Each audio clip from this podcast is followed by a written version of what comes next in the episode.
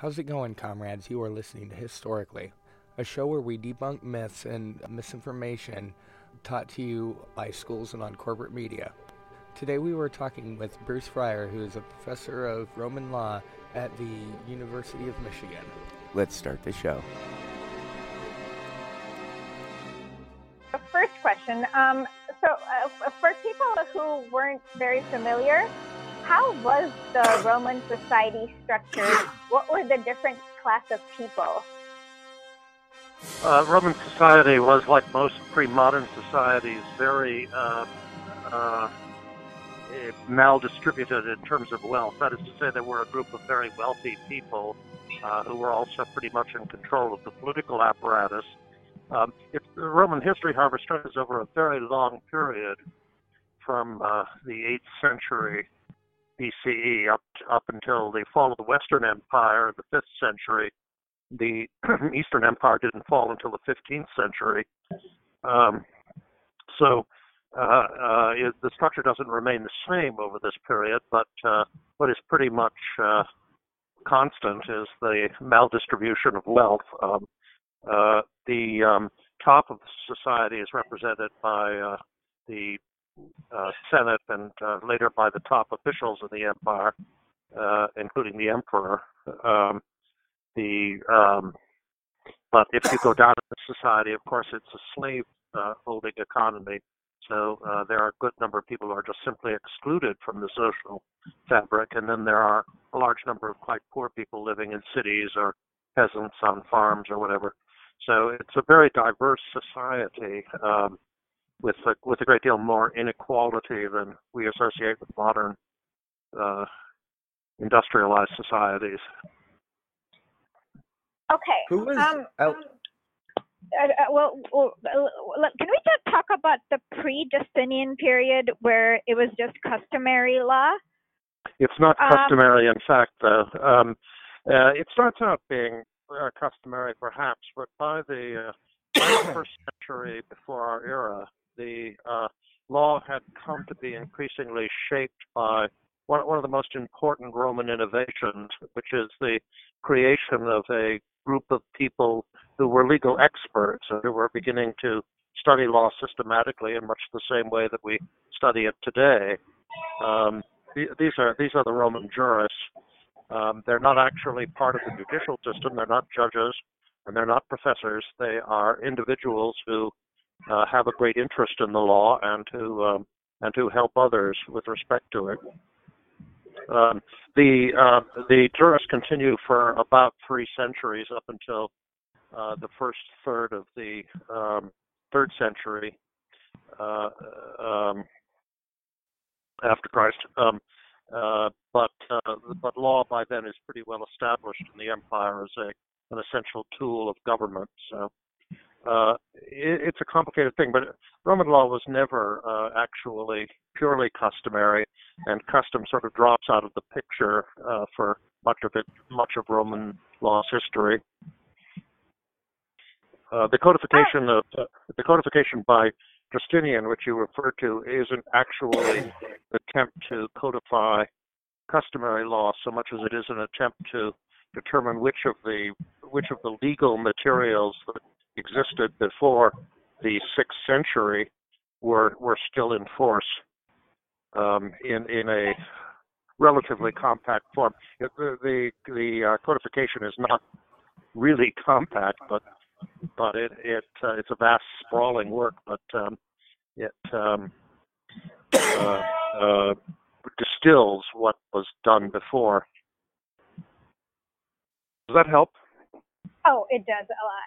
Um, Okay, J D, don't you have a follow-up question? Who was uh, uh, afforded relief in the court, and who was um, eligible for Senate? Who was el- eligible for? Oh, uh, for the Senate, and then who was oh, uh, afforded relief in the court?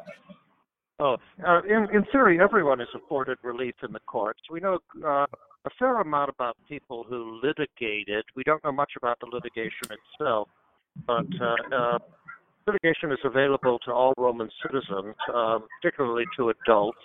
Um, uh, um, both male and female. Um, it um, so in that to that extent it resembles modern litigation. However, it's only free people that had access, so that makes a difference. Um, as to as to the Senate, the Senate was uh, Senate was comprised of uh, uh, the members of the top classes uh, who were selected on the basis of their experience and uh, their wealth. Um, was there, uh, okay, so how was the slave structure in Rome? Was it fluid? Were slaves able to be not slaves in a certain way? Uh, slavery in, in the ancient world is pretty much an extension of prior societies, but it's it um, in some respects it's less harsh than the, sl the slave systems that we're used to in the New World. Um, uh, it uh, it involved uh, uh, usually, at least originally, captured peoples uh, who were enslaved uh, and uh, brought into the uh, brought into the imperial uh, control. Um, it's not based on race, um, uh, although some racism probably does creep into it at the, at the corners. But it, um, it it it does involve uh, making people into uh, objects, um, and uh, uh, in that sense, it's it's it certainly is harsh by our standards.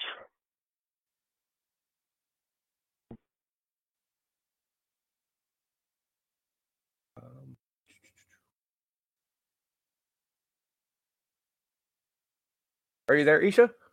Yeah. Sure. Sorry, uh, mm-hmm. my call oh. dropped. I'm sorry. Could, would you mind repeating what you said? My call just dropped. I'm sorry, I didn't hear you. Oh, could you repeat what you said? You just the last sentence because my call just dropped. Oh, I see.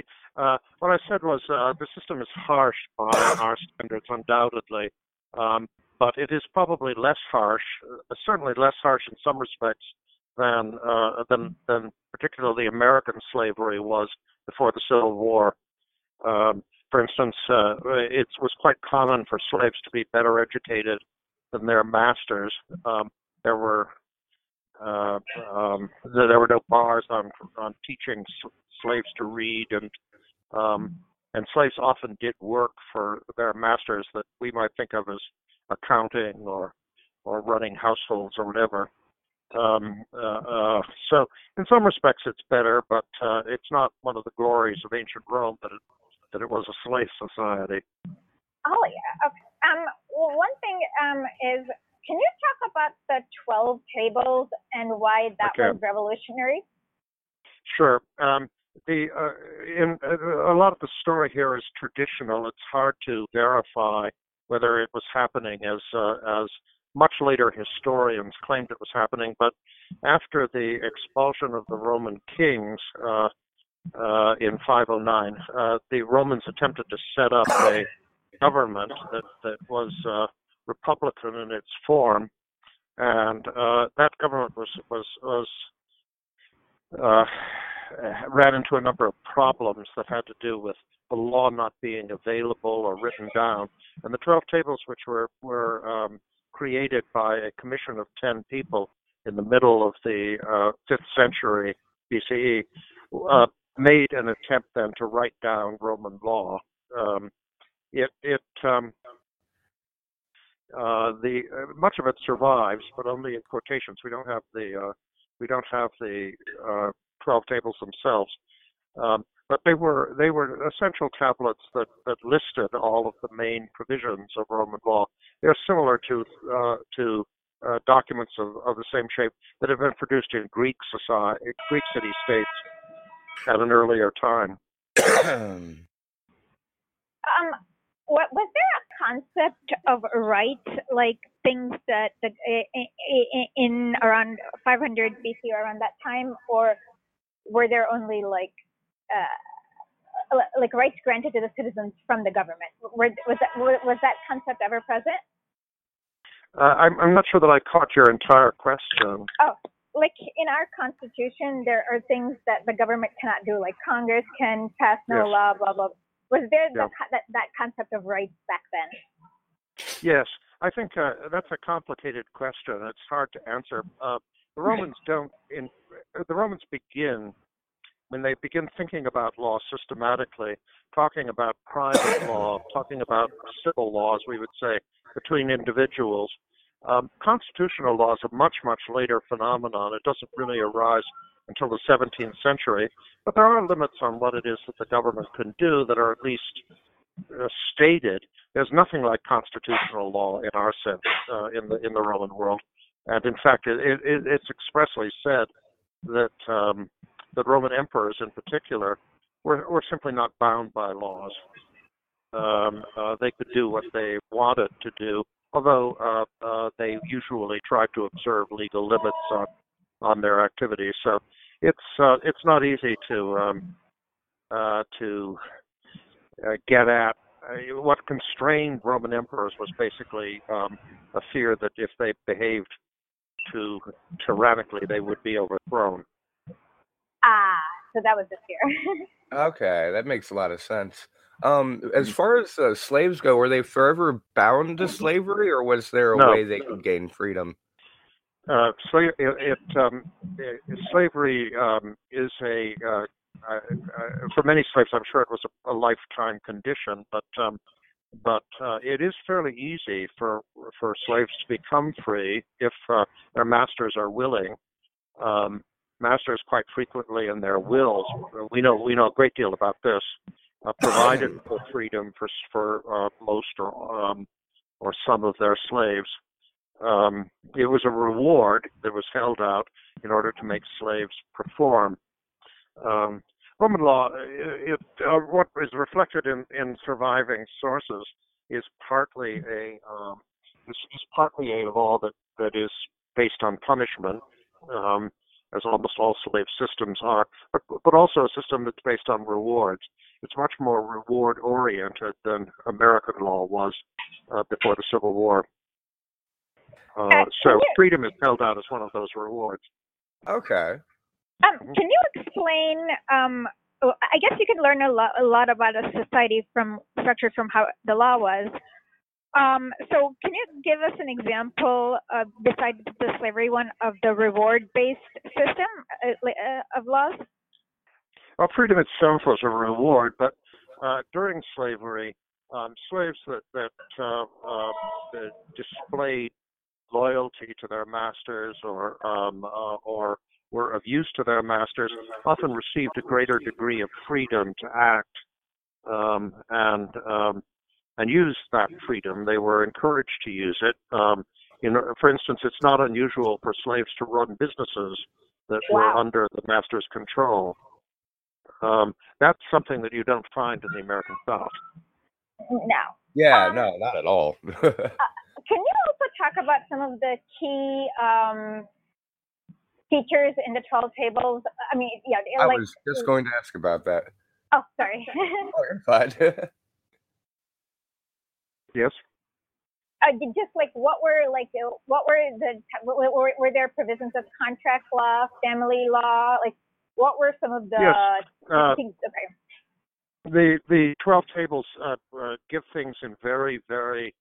Uh, uh, short form, so it's often a little difficult to understand what they were saying, but um, it, it describes uh, a system for um, uh, uh, of, of, of law that includes both procedure, that is how to go into court, and and the rights that you have as as citizens. Uh, it's very incomplete, the Twelve Tables. I, uh, I think it it was not meant to state things that seemed obvious to everyone. Um, in, in part, it innovates. It makes some innovations, we think. Um, the Twelve Tables function in relationship to the subsequent Roman law rather in the same way that the Magna Carta does to our legal system. That is to say, it's regarded as a sort of essential document, but no one ever reads it. Um, uh, it has principles that um, it has principles that are carried out century after century.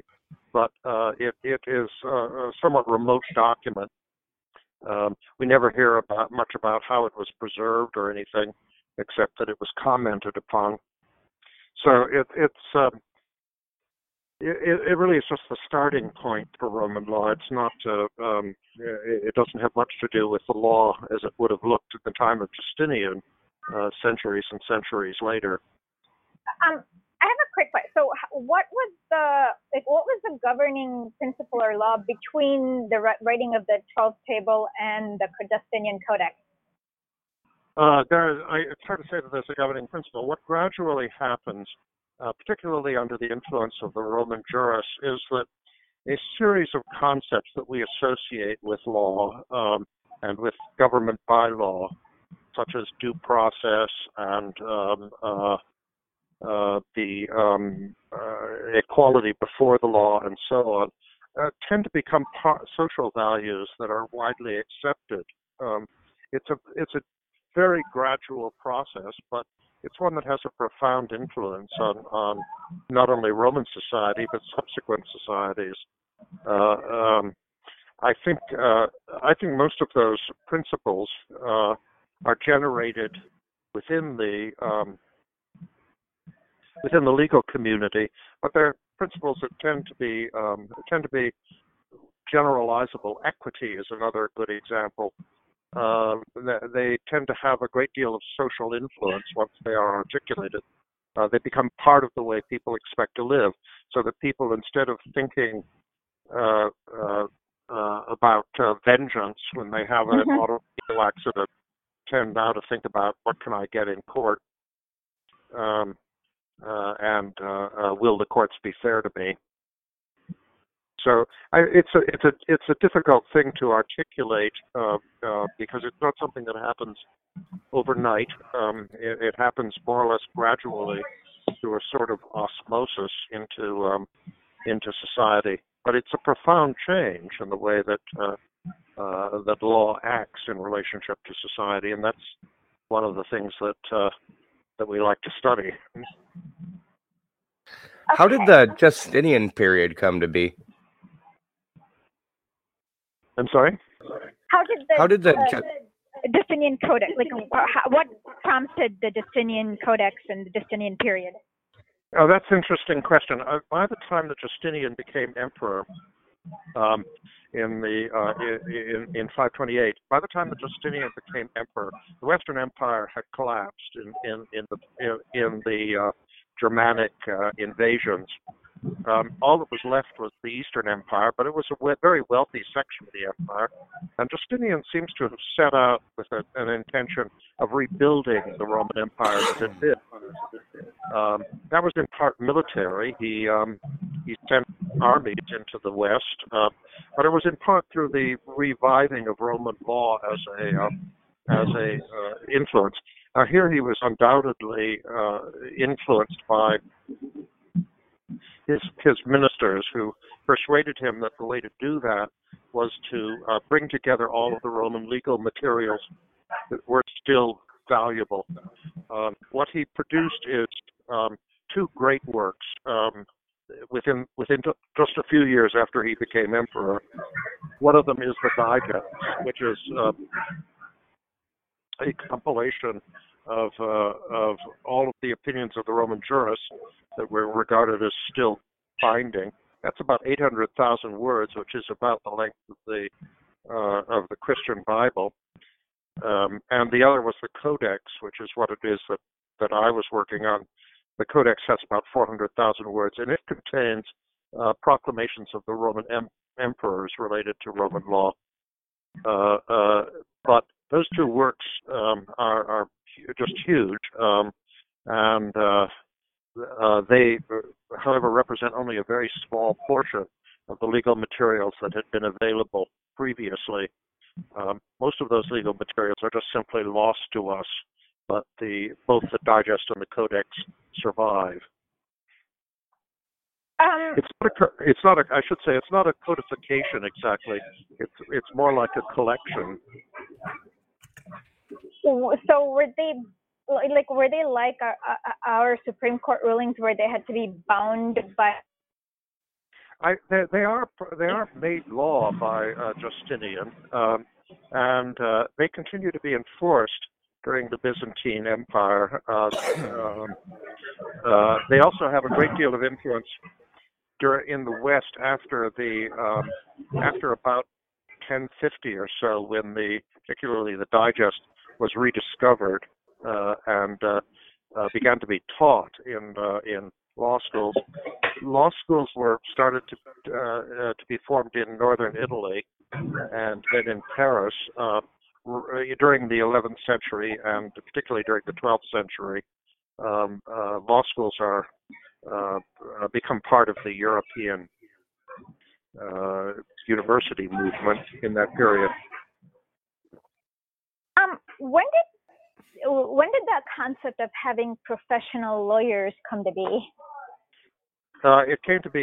It, it, it's a little difficult because there had always been there had always been uh, in many societies legal experts uh, who who would offer uh, informed opinions about about courts. But um, uh, it, during the uh, during the second century B C E and, and in particular during the first century, um, these these people began to gather and and. and uh, do two things that are really important. They began to write uh, uh, legal manuals for one another, that is to say, that circulated within this group and that were technical enough that they were very hard for lay people to understand. And they began to educate so that so that, that the learning that they had was passed from generation to generation. Well, I mean, essentially that's, that's, um, that, that's the core of the legal profession as it emerged in the late um, in the late Roman Republic, uh, and it, uh, it it's revolutionary. I mean, it it uh, it, it altered um, law forever, um, as it seems. Well, was it adversarial, or was it? Yes. Was it? Oh, the, the concept of professional lawyers, it was what, how did they function it, compared to us? I should say the profession is, is an upper class phenomenon. It's not associated with pay. Um, mm-hmm. They weren't paid for their work. Um, they, uh, they tended to acquire prestige and sometimes political prestige as a result of their uh, good advice. But uh, uh, uh, the... Um, They are uh, they are professionals by virtue of their knowledge, by virtue of what it is that they're talking about, not by virtue of uh, of uh, you know sort of organizing in, in the way we think of the legal profession today. There's no such thing as a bar association or any of that. Was everyone available to go to these? Uh... Yes. Um, okay. uh, in theory, it was just simply a matter of talent and knowledge. Um, and uh, on the other hand, just realistically, getting an education in the ancient world usually meant that you were upper class. Um, it was difficult for people uh, in the great mass of society uh, to to rise. But uh, uh, within that limit, uh, if we talk, for instance, about the top five percent or, or something like that, it was possible for uh, almost anyone to uh, uh, to become uh, a, a, a jurist. There aren't very many of them at any one time, probably just a handful at any one time, but uh, they uh, were available, and they made themselves available to anyone who wished to consult them, uh, and theoretically, they, at least, they did this on a nonpartisan basis. They didn't... Uh, Uh, they weren't. They weren't advocates. They didn't go into court. At least by and large, they weren't. They didn't go into court and argue cases or anything like that. They simply gave their opinions about the law, uh, and uh, uh, that is that's the generation of this uh, of this profession. Okay. Um, I, it, it's it's a little hard to explain because it's there's nothing really like it in the modern Western world. Uh, um, the, the um, yeah, this is the this is the legal profession in its earliest form, and it's still very rudimentary. But the jurists themselves were extremely intelligent people. Um, uh, that seems to be part of the selection process, and uh, they um, uh, uh, uh, they write they write just an enormous number of uh, books. Um, can you go over an example that might be interesting to people about uh, of like uh, a jurist's um, opinion or analysis? Yeah. Um, I, it's it's yeah, as I say, it's hard to duplicate because it's such a, on such an informal basis. Um, but uh, uh, it's a remarkable system, uh, and it's, it seems to have worked for about three hundred years. Um, Uh, after which, it, after which it, uh, it goes out of existence, but by then the texture of the Roman Empire has been quite substantially altered.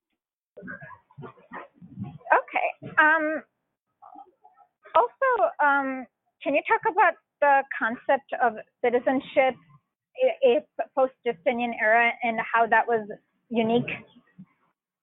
Uh, I can. Uh, citizenship is not something that the jurists actually talk much about because it's a public law concept, but Roman citizenship is uh, something that was originally a prized possession. That is to say, the Romans were uh, the determiners of the empire.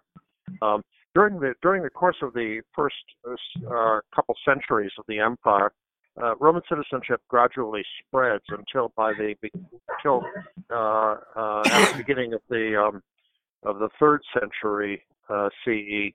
Uh, All free persons, with just a few exceptions, are made Roman citizens. Um, and uh, uh, at that point, uh, Roman citizenship has lost a lot of its distinctive character, but uh, it's still um, it's still regarded as a very valuable possession. Citizenship is is just simply based on territory and birth, uh, as in our uh, law. Um. So uh, can can we talk about like the contracts in Roman law and like what were what were the uh, I guess like what was you like how did they deal with contracts between uh, citizens of the same class or, or different classes?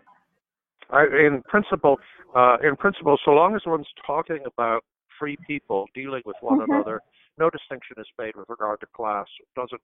Contracts aren't affected by that, um, uh, uh, though. Although in practice, obviously, in carrying out the contracts, probably there was uh, some some some differentiation. But in, as far as the law was concerned, it did, your class really didn't make any difference.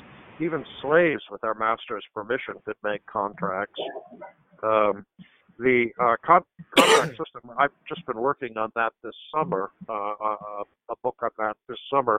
The contract system is uh, remarkably advanced. Uh, it's not, uh, in many respects, not the same as we are used to uh, in a capitalist system of, of modern, uh, of the modern economy.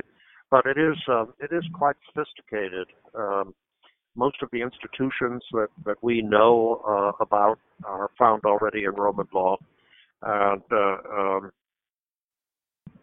you know, the the, uh, uh, the uh, contracts are, are uh, some of my some of my colleagues have really been amazed at how uh, how sophisticated the Romans actually were. Um, so uh, uh, I don't know whether that answers your question. I can talk more about contract law. Oh, please! Uh, actually, it would be great if you were to. Um... Like, can you give us an example uh, uh, so the audience understands how sophisticated they were?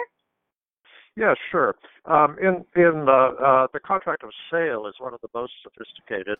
Uh, sale is a uh, is a contract that is formed by agreement between two parties. Um, uh, uh, that is to say, without any uh, necessary formality or um, uh, uh, particular words. Uh, Uh, it can be formed on an oral basis or written down, um, and uh, it can be formed in practically any way that the parties want. Uh, uh, it is um, it allows for uh, the sale of both land and, and and goods. It allows for the sale of both actual tangible goods, uh, property, uh, but also intangible goods like like. Uh, Uh, like uh, servitudes, what we call easements, or other, uh, practically anything can be sold that can be owned uh, or possessed, uh, and um, and the system that developed is therefore quite sophisticated. Um, uh, it it it um, uh, describes not only how the how these contracts come to be performed, but how they are should be interpreted and uh, uh, and, and executed by the parties, and what happens when something goes wrong. As, as it often does with contracts, um, what happens when the uh, when the uh, process of making the contract is defective, or, or when the uh, uh, when when the parties do not um, execute it properly. That is to say, one of them may fail to deliver, or the good may be uh, defective in some way or something.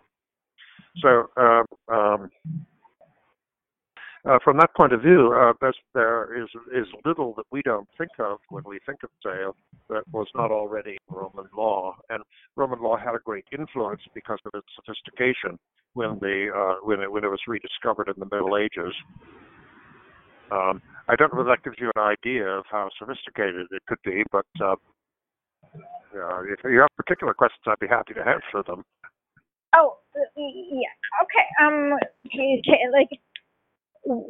Okay. The first question is like, how was like, marriage governed uh, with Roman law? Marriage is a, marriage is a strange institution. It, marriage is also uh, heavily described by the uh, by the jurists. Um, marriage is, um, in some respects, uh, uh, uh, quite extraordinary by our standards. Uh, in in the in the Roman Empire, um, the man uh, man and woman come together by agreement, so that it looks rather contractual. Uh, but uh, uh, uh, apart from the uh, institution of dowry, uh, their property remains with them. That is to say, the, the whatever property the man and the woman and the woman brings separately into the marriage remains theirs for the entire of the marriage. Uh, and they can manage it. Um, dowry is an important exception to that. Dowry is something that is given by the bride's side to the groom, uh, uh, and it, it often returns to the bride at the end of marriage, depending on, on how the marriage ends. Um, it, it is marriage is completely free, um, uh, not only free with regard to entry, that is to say, and not only free in the sense that it is formed by the the agreement of the parties themselves, um, but uh, also free in the sense that, they, that either spouse could leave the marriage. Uh, hold on, um, I may have accidentally muted everyone. Just one second.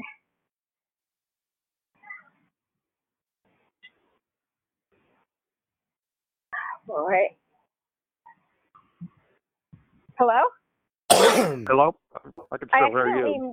Uh, I'm sorry, I accidentally muted everyone. So can you, you were explaining the concept of dowry. Uh, I'm sorry about that. Uh, so what what would, would you like me to do? Oh, we got, um, what, I was we, listening. Repeat. We got the whole thing. Oh, we didn't. Uh, no, I, I, we didn't because I muted, so I didn't record.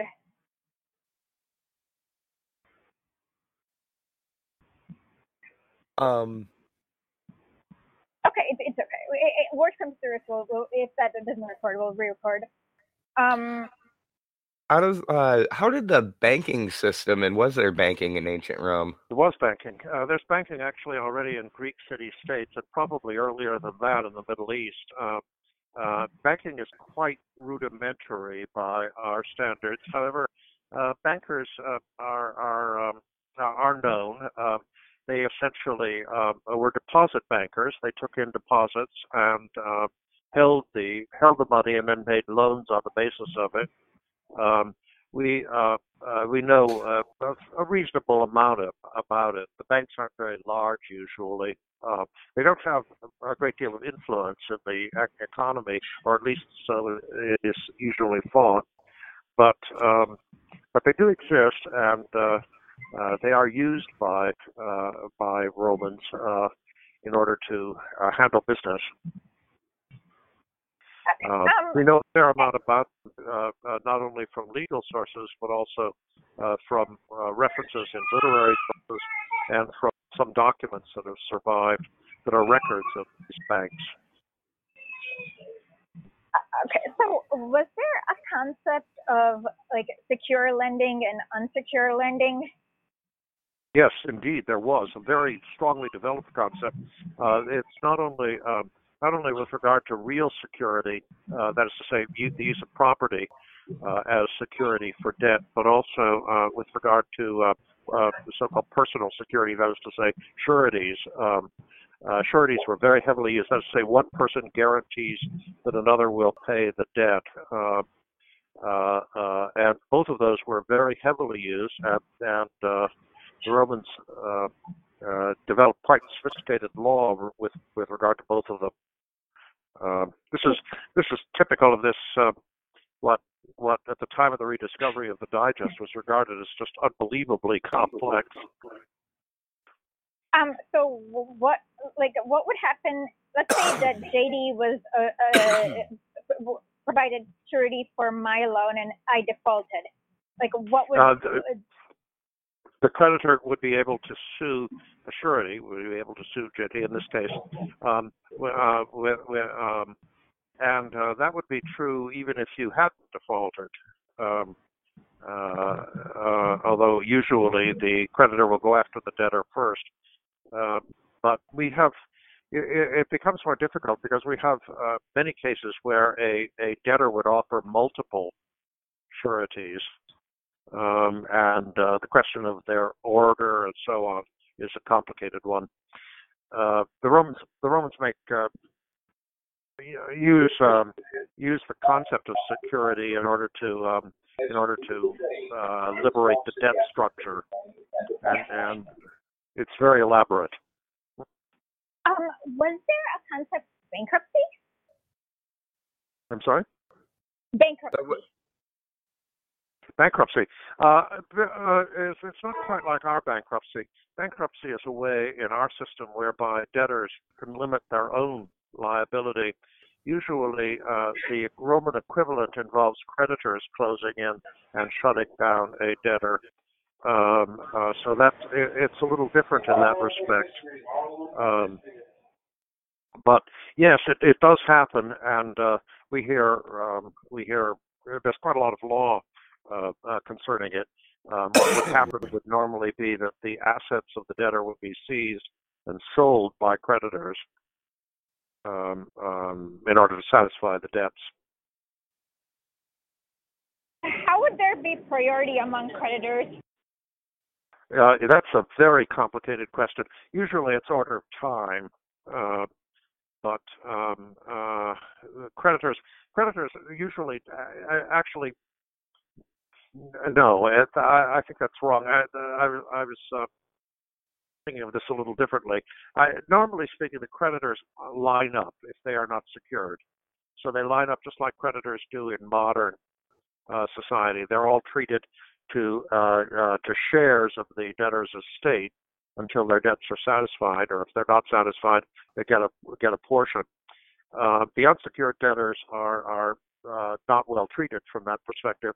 The the secured debtors are treated better. Um, they um, they can usually um, uh, uh, uh, recover first. So the system is, uh, although the system is not uh, uh, completely the same as ours, and in some respects is a little insecure because because uh, these credit arrangements are not usually registered anywhere. Um, uh, they um, The overall idea of the system is not very different from ours.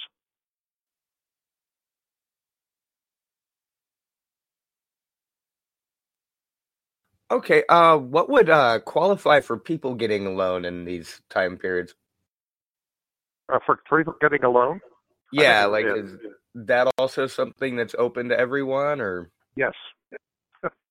The, the the short answer is yes, and and it would not only be Romans who uh, it would not only be Romans who would uh, get loans, but also uh, cities, uh, uh, foreign governments. I mean, any uh, uh, we know a good deal about this because every now and then there would be there would be something like the Great Recession of two thousand eight, when there would be a credit crunch and the credit system would just come collapsing down.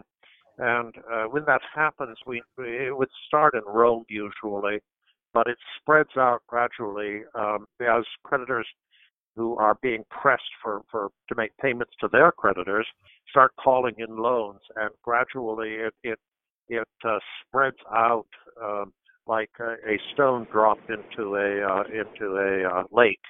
It, uh, the ripples spread out into um, not only into the distant parts of the Roman Empire, but even beyond. Uh, It's, uh, these credit crises were what our, many of our financial institutions are trying to avoid. Actually, this is really interesting. Wasn't there one in around two hundred B C where basically, like, the housing prices, like the price of land falls very rapidly? I don't think so. Uh, the, um, the, the there are a number of these recorded from time to time, but I don't think there's one around two hundred.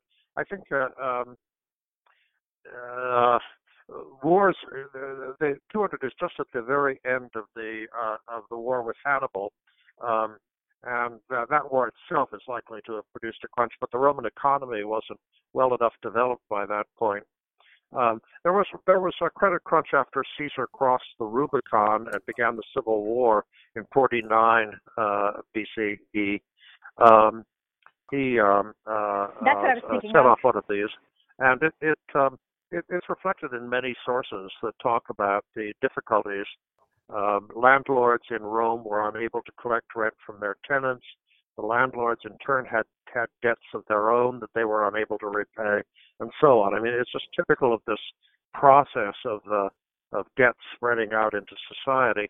We had much the same problem in two thousand eight, um, but uh, uh, the Romans had less in the way of financial institutions to protect themselves from this sort of thing, so it, it was usually much more devastating.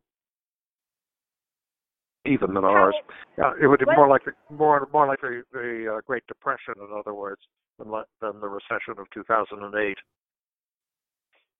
Um, what would like? How would they? Would there be any measures taken to fix those crises, or did they just have to play out? Like what what happened? They tried to, did... you know, they tried to uh, institute things like price controls and so on.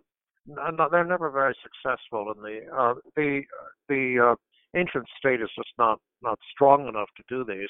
They're not very successful in the modern world either. But um, um, uh, you know, they do try to uh, they do try to, to get control again. Usually, though, it's just a matter of uh, of, of gradual reestablishment of financial balance. Um, everyone is supposed to be more careful, and of course, usually they're not. Can we go back to family law? Like, how was divorce governed, and was there, like, and what about children? Children are uh, uh, ch children are held by a very unusual system. Um, the uh, basically, uh, children are under the control of the father um, uh, through an institution called Patria Potestas, the power of the father. The father is not always the actual father, but but can be, for instance, a grandfather. Uh, you could think of this as the oldest living male in your family, traced just through males. So your your father, and then your paternal grandfather, and then your uh, uh, paternal great grandfather. Um, that person uh, that person is the head of a family unit, a household, the familia, and um, and uh, in principle, the entire of the property of the familia. Um, is owned by the pater familias, the head of the household, uh, and um, he also controls all of the uh, all of the children. He does not control his wife um, under the Roman system of marriage, but that that power uh, over his children lasts for the, for his lifetime, uh, uh, no matter how old he becomes, and no matter how old his children become. Uh, so they don't. There's not a period of time when, like in the modern world, children leave the household and go off and form households of their own. Uh, uh, uh, it, it, the uh, Roman household is, uh, in in theory, um, completely dominated by the pater familias. In reality, it doesn't work out that way at all. Um, usually, children are, are reasonably independent, but they uh, but they can't own or possess anything until the pater familias dies. Uh, so that's that's quite different than we're used to, to say the least. And how would the inheritance work after the father died, the, the, the pater familias? Well, it, it would either be governed by by intestate succession if there was no will, or no valid will, uh, or it would be governed according to the will. Uh, But it's, it's quite complicated. Because of this system uh, and this control that was exercised by an older generation over the over the younger members of the household, um, usually the Romans go into court at the uh, uh, at the drop of a hat in the aftermath, because you know if, if you imagine uh, a sixty-year-old father with a thirty-five-year-old son, uh, who in fact at that at the point of his father's death owns and possesses nothing. His entire future may depend upon uh, uh, being able to get something, uh, an adequate amount, out of his father's estate, uh, and um, and so that makes the Romans very litigious when it comes to uh, when it comes to succession, when it comes to uh, the death of a pater familias. Very litigious, and we have an enormous amount of law that's devoted to this subject. Um, The, the Romans think about it, it's, it's a complex subject, and they think about it very deeply, um, uh, so deeply that it, it seems like the system almost is hard to manage. But, uh, oh, did, did daughters have any inheritance rights yes, typically? Yes, daughters, they don't, the daughters have inheritance rights, uh, in principle, equal with males when it comes to intestate succession. Um, uh, Usually, Romans try to write wills if they possibly can, and uh, and that might that equality might be upset by the will. Um, but there are mechanisms. Uh, for instance, uh, when when when uh, children are left out of wills, that can invalidate them. Um, uh, when children don't receive what they regard as their fair portion, they can go into court, and they did. Um, uh, uh, these the way that the The way that the law is written, it often seems uh, to talk mainly about succession of of, of, of uh, boys and grandsons, but uh, in in fact, women are, uh, are inherit quite frequently, uh, and a fair amount of, of wealth in, in Roman society is controlled by women, uh, uh, either uh, as, uh, through their dowries or through uh, uh, succession to their parents. Okay, um, so. So the dowry is, even though it goes to the male, the husband, the woman still controls it. Like, could you clarify that? That's a, it's it's not easy to describe dowry because there's nothing like it really in our world, although it's theoretically legal. But um, what happened was at the time of the marriage, uh, a certain amount of money would be given by the bride's family. Uh, always by the bride's family to the uh, to the groom's to the groom or to the groom's family. Often the often the dowry came from the bride herself, um, and that money was theoretically, and I want to stress this theoretically, um, designed to offset the expenses of the woman in the household of her husband. But the husband controlled the dowry during the marriage, um, and if he um, Uh, uh, and um, that was subject to some control, but not a very effective means of control usually. Um, the husband was entitled to own all of the um, all of the proceeds from the dowry, uh, uh, just to keep them. But he was he had to return the corpus of the dowry, the, the body of the dowry, at the end of the marriage if um, if uh, he. Well, at least his, his heirs had to. If if um, he died first, or if they divorced, um, there there are some exceptions to that return. But uh, but basically, um, the dowry is designed to uh, to to support the woman during the marriage.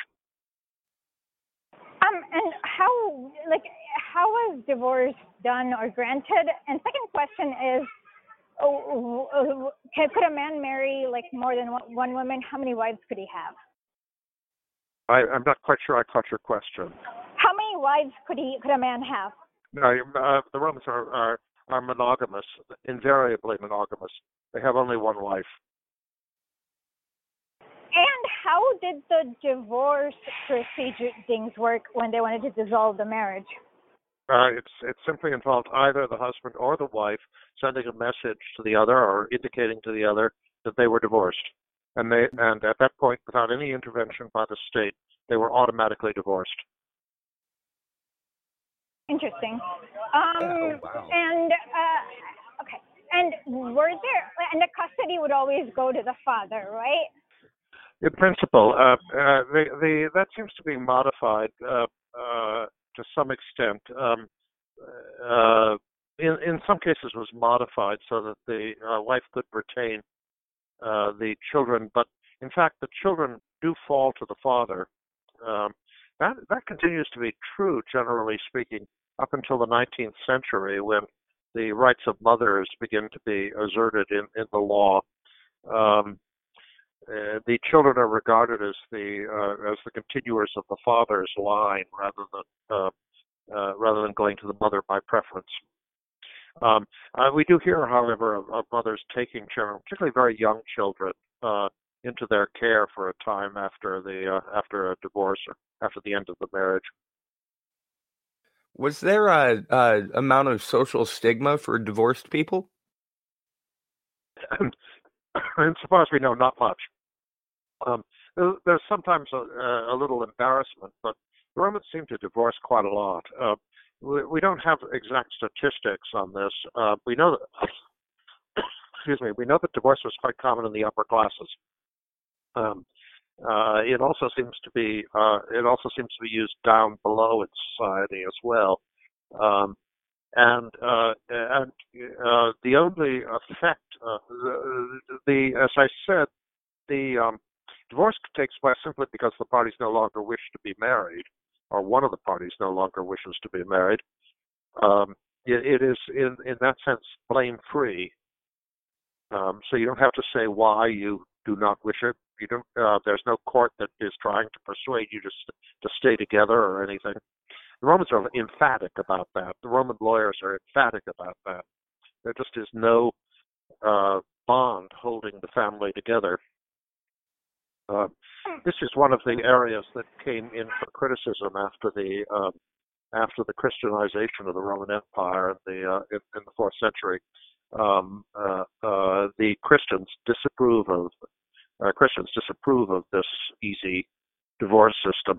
But it's still in, in, in place in the reign of Justinian, um, uh, and um, uh, uh, it, it's very interesting. Uh, uh, it sounds like the latest thing from California, but uh, um, it's just very interesting for this uh, this free this notion of free marriage and free divorce. Um, one thing we haven't touched upon is crimes. Was crimes always things that individuals had to bring forth, or was there a concept of crimes against the state? Yes, there's concept, there are concepts of crime against the state.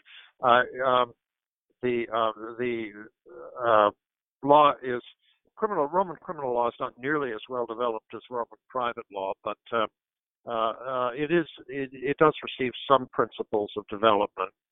Uh, it is um, uh, it is. Uh, uh, yeah, no, certainly there are crimes against the state um, uh, that uh, can be treated very harshly.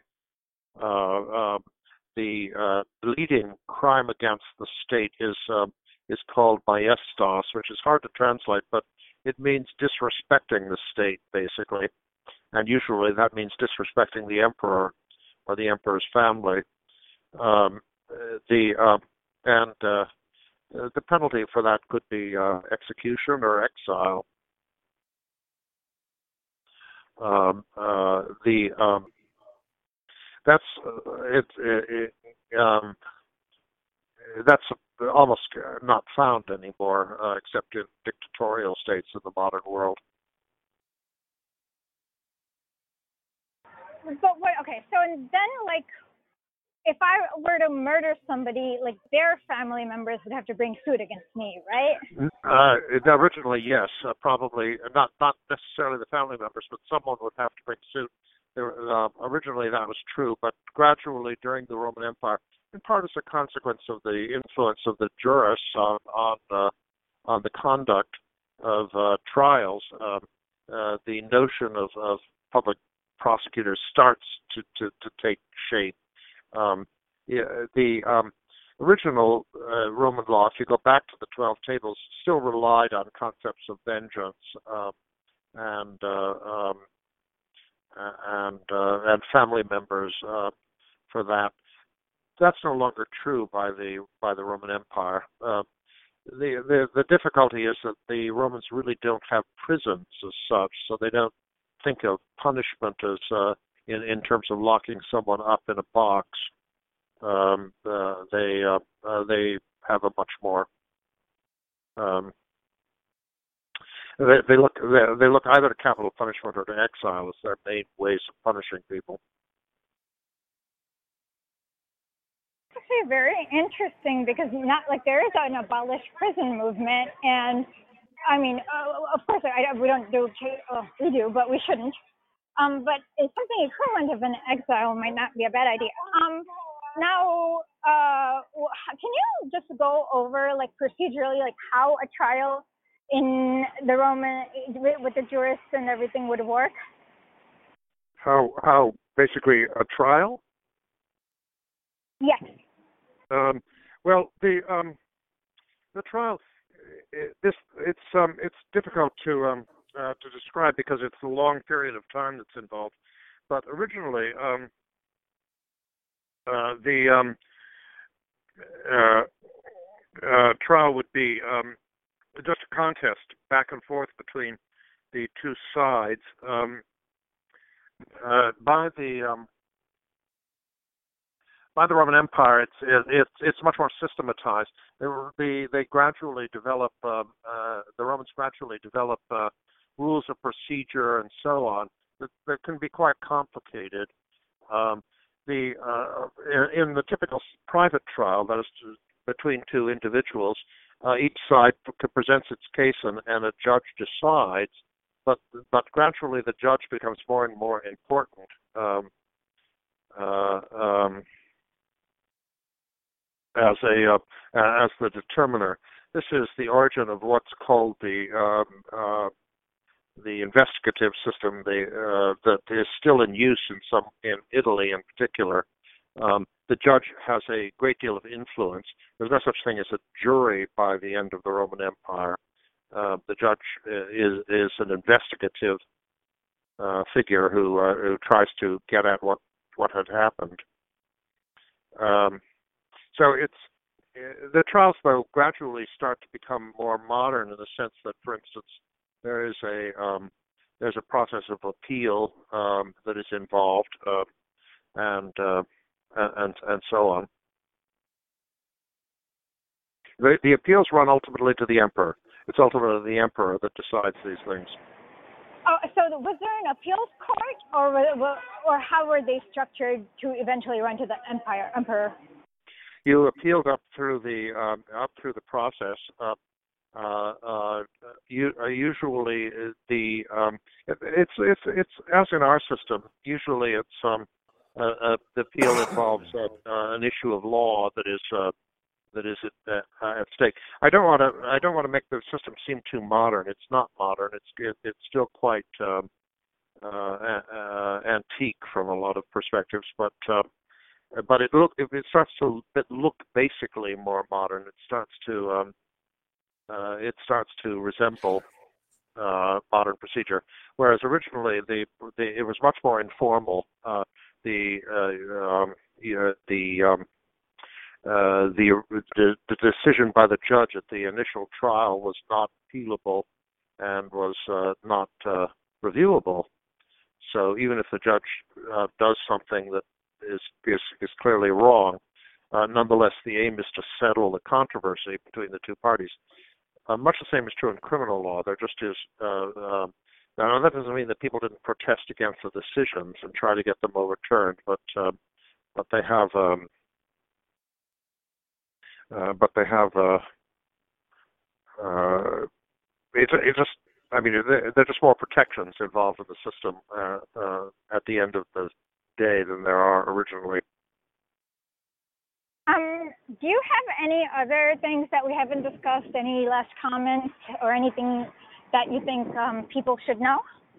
Not really. I, you've been pretty thorough, so...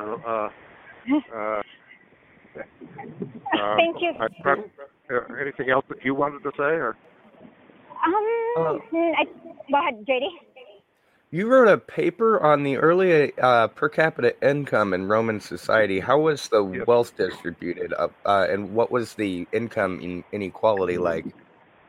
Oh, I, I was actually dealing with a in that paper with a with legal sources that refer to uh, annuities. These new, newly freed slaves often had very little idea how to make their way in the economy.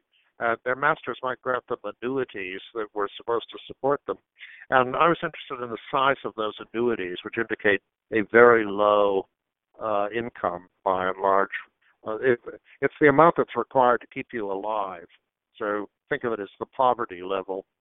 Okay. Um, so were but, all uh, masters... Oh, sorry. Go ahead. Oh, were all masters required to give annuity when the, when the slaves were freed, or was it just a extra nice thing? Customary. Uh, I'm sorry, I just didn't catch that. Were all masters required to give annuity when they freed the slaves? No. Or... Okay. That the, the the answer is just straightforwardly no.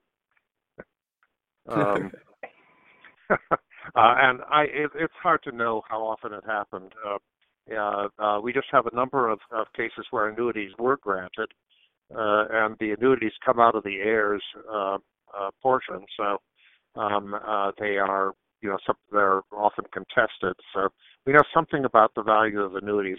Uh, there are many.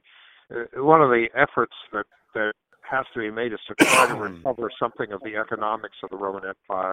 And we don't know nearly as much about that as we would like to, so I try to do what I can, but so do other people. Um, any other questions, J D? Oh, no, this is, uh, thank you very much. we we really appreciate it, um, and thank you for joining us on your birthday. um, uh, well, thank you. oh, oh, yeah, yeah, so... Thank you for listening to Historically, a show where we decolonize history and debunk myths taught in school and on corporate media. For our patrons, to become a patron, go to www.patreon.com slash historic underscore Lee. Thank you for listening. I hope you had a wonderful time. Please share and recommend our podcast to your friends. Have a wonderful week.